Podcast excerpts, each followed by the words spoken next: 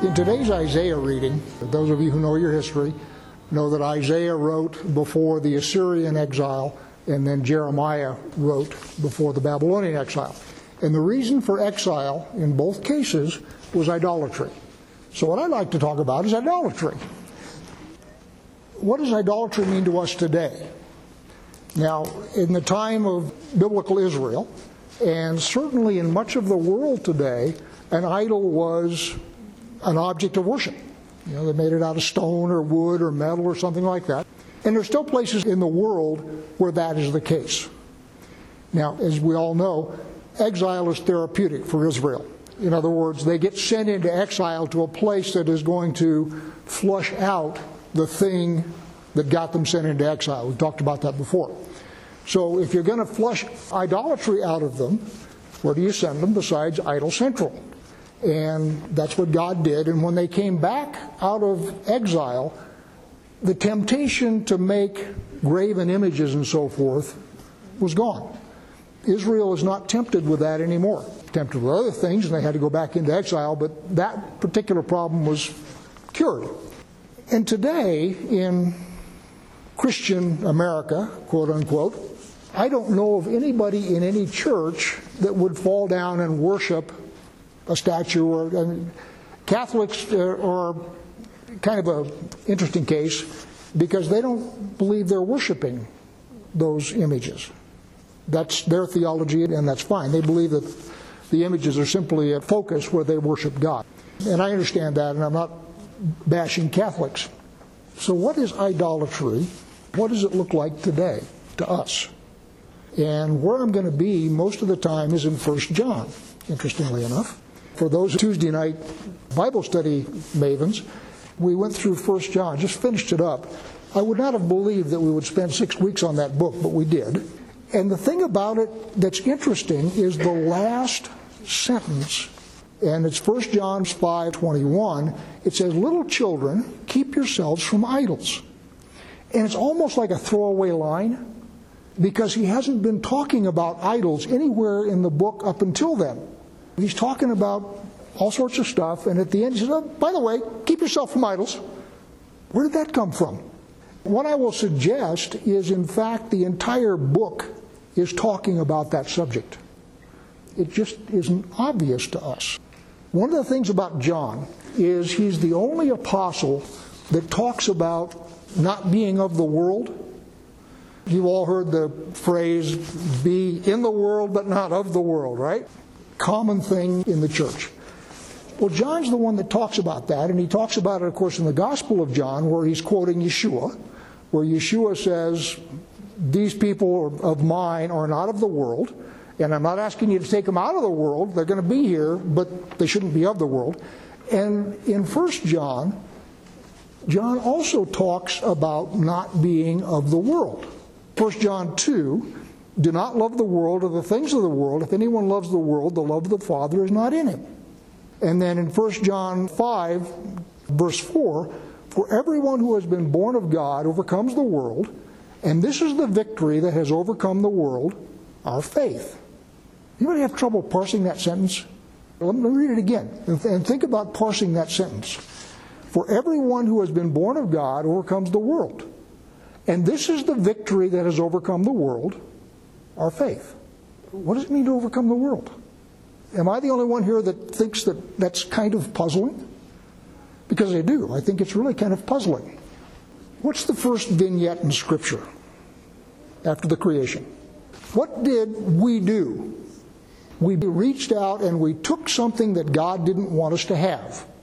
And what I will suggest to you is idolatry is the mechanism by which we reach out and we take something that God doesn't want us to have what John is talking about, about not being of the world, your relationship should be with God, and anything that you get should come to you in a way that God authorizes, as opposed to you reaching out and taking something that He doesn't want you to have.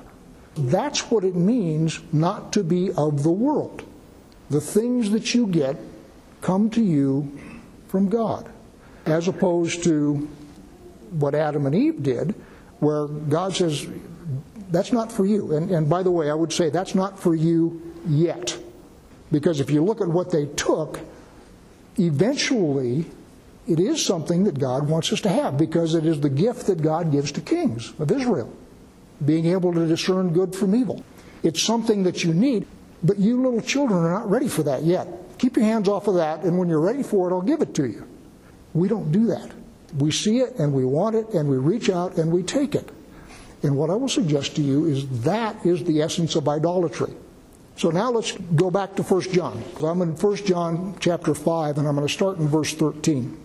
I write these things to you who believe in the name of the Son of God, that you may know that you have eternal life. Cool. Encouragement. Great. This is the confidence that we have toward him that if we ask anything according to his will, he hears us. Notice the qualification there. If we ask anything according to his will, he hears us. And if we know that he hears us in whatever we ask, we know that we have the request that we have asked of him. What requests have we asked of him in this sentence? Things that he wants us to have. We're talking about prayers in accordance with his will.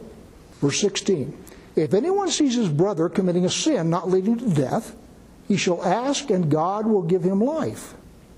To those who commit sins that do not lead to death. There is a sin that leads to death. I do not say that one should pray for that. All wrongdoing is sin, but there is sin that does not lead to death. And by the way, many of your southern brethren, in discussing sin, of course, fetch up in Romans, which is a good place to fetch up. I'm not knocking Romans. And they say the wages of sin is death. Therefore, everybody's a sinner and everybody's condemned to death. That's not what John says.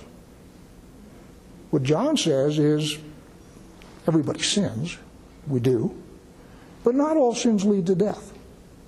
And furthermore, he says, when you pray for your brother who you see sinning, a sin that does not lead to death, that in fact God will hear your prayer. I'll read it again. All wrongdoing is sin, but there are sins that does not lead to death. We know that everyone who has been born of God does not keep on sinning, but he who was born of God protects him. He who was born of God protects him, and the evil one does not touch him. Who is the one who was born of God? The one who's praying. Now, for those of you who have King Jimmy and derivatives, there's a difference in the Greek text. The sense of English Standard and so forth, which I'm reading for, is the one who is protecting the sinner is the one who prayed for him. In King Jimmy's sense, the one who is protecting the sinner is Yeshua, to whom prayer was directed. I don't care which way you do it. The point is, the prayer is what kicks it off, and that prayer then protects the one who's sinning. So, verse 19 again We know that we are from God, and the whole world lies in the power of the evil one. Who was from God? We are, believers. And we know that the Son of God has come and has given us understanding, and we are in him who is true, in his Son Yeshua, Messiah. He is the true God and an eternal life. Little children, keep yourselves from idols. You see how that little children keep yourself from idols just sort of plopped in there at the end? Unless you understand what God means by idolatry. And you don't have to guess. Paul tells us and it's in Ephesians 5 5 and Colossians 3 5. Put to death, therefore, what is earthly in you. What is earthly in you? Of the world? Talking about the same thing, right? Put to death, therefore, what is earthly in you sexual immorality, impurity, passion, evil desire, and covetousness, which is idolatry. So, what Paul tells you is covetousness is idolatry. Well, what happened back in the garden? Didn't we look at the thing that we were forbidden to take and didn't we covet it? Didn't we want it? Sure, we did. So, what I'm suggesting to you is that this book of First John, when he's talking about being in the world but not of the world, what he's talking about is how do we deal with the things that God has put in front of us, and how do we decide what's for us and what's not? Well, in the garden, it was really clear. Don't eat that. And early on in Scripture, it's also very clear because we, Israel, worshiped idols. Now, why would you worship an idol? I will suggest that the reason you worship an idol is because you think you can get something from the idol that you can't get from God. So, I'm going to take a segue and then come back to that. One of the things that God did, and we've talked about this lots of times, so there shouldn't be anything strange to anybody, is He gave us dominion over the place. And God made a policy. And this is God's policy. If He had made some different policy, there's nothing we could do about it. He made a policy that since we have dominion, everything that He wants to accomplish on earth, He would do through one of us. And if you look back in Scripture, you know, all the stuff that happens, you know, happens with Moses holding up a rod, and then all of a sudden, away it goes. Moses has to hold up the rod because Moses is God's man. So when we're talking about things like one of us praying for someone who is sinning, not a sin that leads to death, what he's saying is somebody has to speak this out in order for me to act on behalf of this sinner. And what we have in Scripture all over is prophets, like Isaiah, for example, who speak things that God wants to have said, and then once a man has spoken it, God, according to his own policy, is then free to go off and release his power into the situation and make it happen. But he's got to get somebody to talk about it. Got to. That's the wrong way to say it. He doesn't have to do anything. He has decided to behave that way, and he's consistent. So, one of the things to understand is when we pray, God is under no obligation to do what we want. If you pray something that's not according to His will, He has no obligation whatsoever to honor that prayer. He does not have any obligation. But when you pray according to His will, what you do is you then, it's hard to talk about this. Releasing God, I mean, that seems kind of blasphemous, and I don't mean it that way. But when you pray according to His will, it's something that He wants to do, and in order to do it, He needs somebody to speak it so that He can do it. Uh, make it real clear that we don't control God. We are simply the valve, if you will, that allows God's power to flow into the world. That's what we're designed to be. One of the things about having dominion and free will is God doesn't prior restrain us. And I've used this example lots of times. Those of you who have small children, you can look at your toddler and you know what's going to happen next.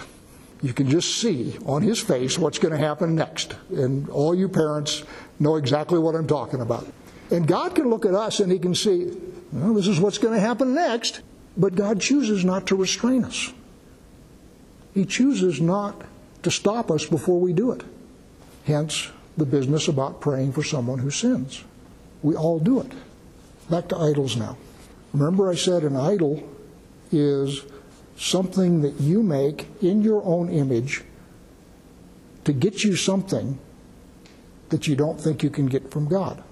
Now, notice I said an idol is a God you make in your own image. All of us have predilections. Some of us are greedy, some of us are lustful, some of us are power hungry, some of us are all three.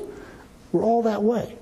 The nice thing about pagan gods, from our perspective, is you got a problem with lust? Cool, we got a god for that called Aphrodite or Cupid. You have several, you have choices. So you can go to a god, God, quote, small g, who will give you the desires of your own heart. You like power. Cool, we got a god for that. Mars or Ares, the god of war, power. You want wealth. Cool, we can do that. Polonius, the word plutocracy comes from it, by the way. We got a God for wealth. You can go sacrifice to him and get wealth. That's the nice thing about paganism, for our point of view, is we can make gods in our own image, in the image of what we want. And what you want is not the same as what I want. That's why we need lots of gods. Idols are not just stupid superstition. There are, in fact, unclean spirits that will answer to those names. Which, by the way, is why God says in Exodus, I don't want to hear those names on your lips. Exodus 23 13. Pay attention to all that I have said to you, and make no mention of the names of other gods, nor let it be heard on your lips. That is not just because God is God, which He is. It's also because there are spiritual beings out there that will answer to those names. And the spiritual beings that will answer to those names will, in fact, do stuff for you. Well, my daughter changed her name. Before we were believers, we named our daughter Diana, which is a Roman goddess. When she hit 13, she says, uh, wait a minute, I just read Exodus 23, 13, and it says I shouldn't have that name on my lips. I'm going to go change my name, and she did. By the way, you can't buy sneakers without having the name of a foreign god on your lips. Our entire society is permeated with these foreign gods. We tend to think in our Western sophistication that, oh, well, it's just those primitive people out there. They're the only ones that believe in that stuff. We sophisticated, bright people don't believe in any of that. And what I'm saying to you is those people are not as stupid as you think because there are demons that will answer to those names. Somebody said that there are more Wiccans in the United States than there are Presbyterians now. So, what these are, are they are people who do not believe that the God of Abraham, Isaac, and Jacob will give them what they want, so they're looking for a better deal. And the better deal involves no obedience. You can also find a God that will cater to your every perversion, regardless of what it is. Whereas with the God of Abraham, Isaac, and Jacob, he says, All right, I'd be delighted to bless you, but in order for me to bless you, you got to behave this way. Well, we don't like the behave this way part. We like the bless part, but we don't like to behave this way. So, what an idol is, is something that is made in your own image that will give you something that God does not want you to have, or you don't think God wants you to have. And by the way, in a lot of the church, that idol's name is Jesus. Anybody ever heard the phrase, my God wouldn't do that? Just because they proclaim the J name, if you will, doesn't mean that they're not worshiping idols. And you have whole branches of the church who have gone off into things that are clearly forbidden by God, and they're justifying it in the J name. What I'm suggesting to you is that's idol worship. They have made God in their own image. Now, how do you recognize when you're doing idols? As I say, we in the United States are not tempted with these little stat. Well, maybe they are in Boulder, but I'm suggesting that nobody in the church is tempted by the burning incense in front of a statue or so forth. It's just not the way we do things. It's difficult to recognize when you're dealing with idols because we have a part to play in bringing God's will into the world. Remember, I told you it's God's policy that He operates through people, which means that your words have power. Remember, that's what First John is saying. If you see one of your brethren who is sinning, pray for him, and your prayer will protect him. That's power. Our words have power. We're designed that way. So when you're praying and things happen, what you need to figure out is Am I praying to the God of Abraham, Isaac, and Jacob in the power of the Holy Spirit? Or am I praying to some idol that is just doing what I want it to do? That's the thing you got to figure out. And it's hard because, as I say, our words have power. We're in the mix. So the first question you should ask yourself Am I trying to avoid obedience to some part of the Torah? When I'm asking this, am I trying to avoid obeying something that God clearly says to do or not do? That's a big clue. So parts of the church that are doing things like homosexual ordination and all that kind of stuff, that's pretty clear. God says don't do that. So, someone who is praying about that subject with the desire of coming up with a lesbian priest is trying to avoid obedience. Are you trying to gain power over somebody else? That's a big one, especially in Wicca. Ooh, I want him or her to fall in love with me, so I will go and I will pray to this idol about that. And by the way, there are gods who have the proper name that you can go through that door and they say that they will give you the desire of your heart, power over someone else. In other words, I don't want to develop a relationship with that person, I want power. I want that person to do what I want him to do. So that's a second clue that you might be involved in idol worship. Are you trying to avoid work? God is not a cosmic slot machine. You've got to do your part. You have got stuff that you should be doing, and then you should be praying to God to come alongside you by His Spirit and help you out and give you power and ability and knowledge and all those kinds of things, but it is not, okay, I'm going to sit here with my hands over my tummy and on my blessed assurance, and I'm just going to wait until something happens. That again is idol worship. And then the final thing that I've got, and there may be other, these are just ones I thought of. The final one is are you worshiping an object? In other words, are you attaching something to an object? A Little metal statue, a rabbit's foot, a lucky coin? Are you afraid to go out of your house without your lucky coin in your pocket because you don't know what's going to happen? Lots of people are that way. So, what you've done is you have attached to an object for protection, good luck, any of those kinds of things. If you attach to an object, that's an indicator that you're dealing with idols. So, as you go through life, it is always really, really tempting to fall into idolatry. Remember, Israel had the very presence of God in town. You had the temple with the pillar of cloud and the pillar of fire and the incense and all that kind of stuff right in the middle of town. Did that protect them from idolatry? No, it didn't. I will suggest that they had a closer and better relationship with God than most of us do because the very presence of God was in the camp and that didn't protect them. So, what I'm suggesting to you, I know nobody here is tempted to fall down before a statue. But what I'm saying is pay attention to what you're doing and look to see if you are entering into idolatry. Because it's really easy to do. And remember, idolatry is covetousness, which is I want something that God doesn't want me to have. And I will do whatever is necessary to get it. I will close with 1 John. Little children, keep yourselves from idols.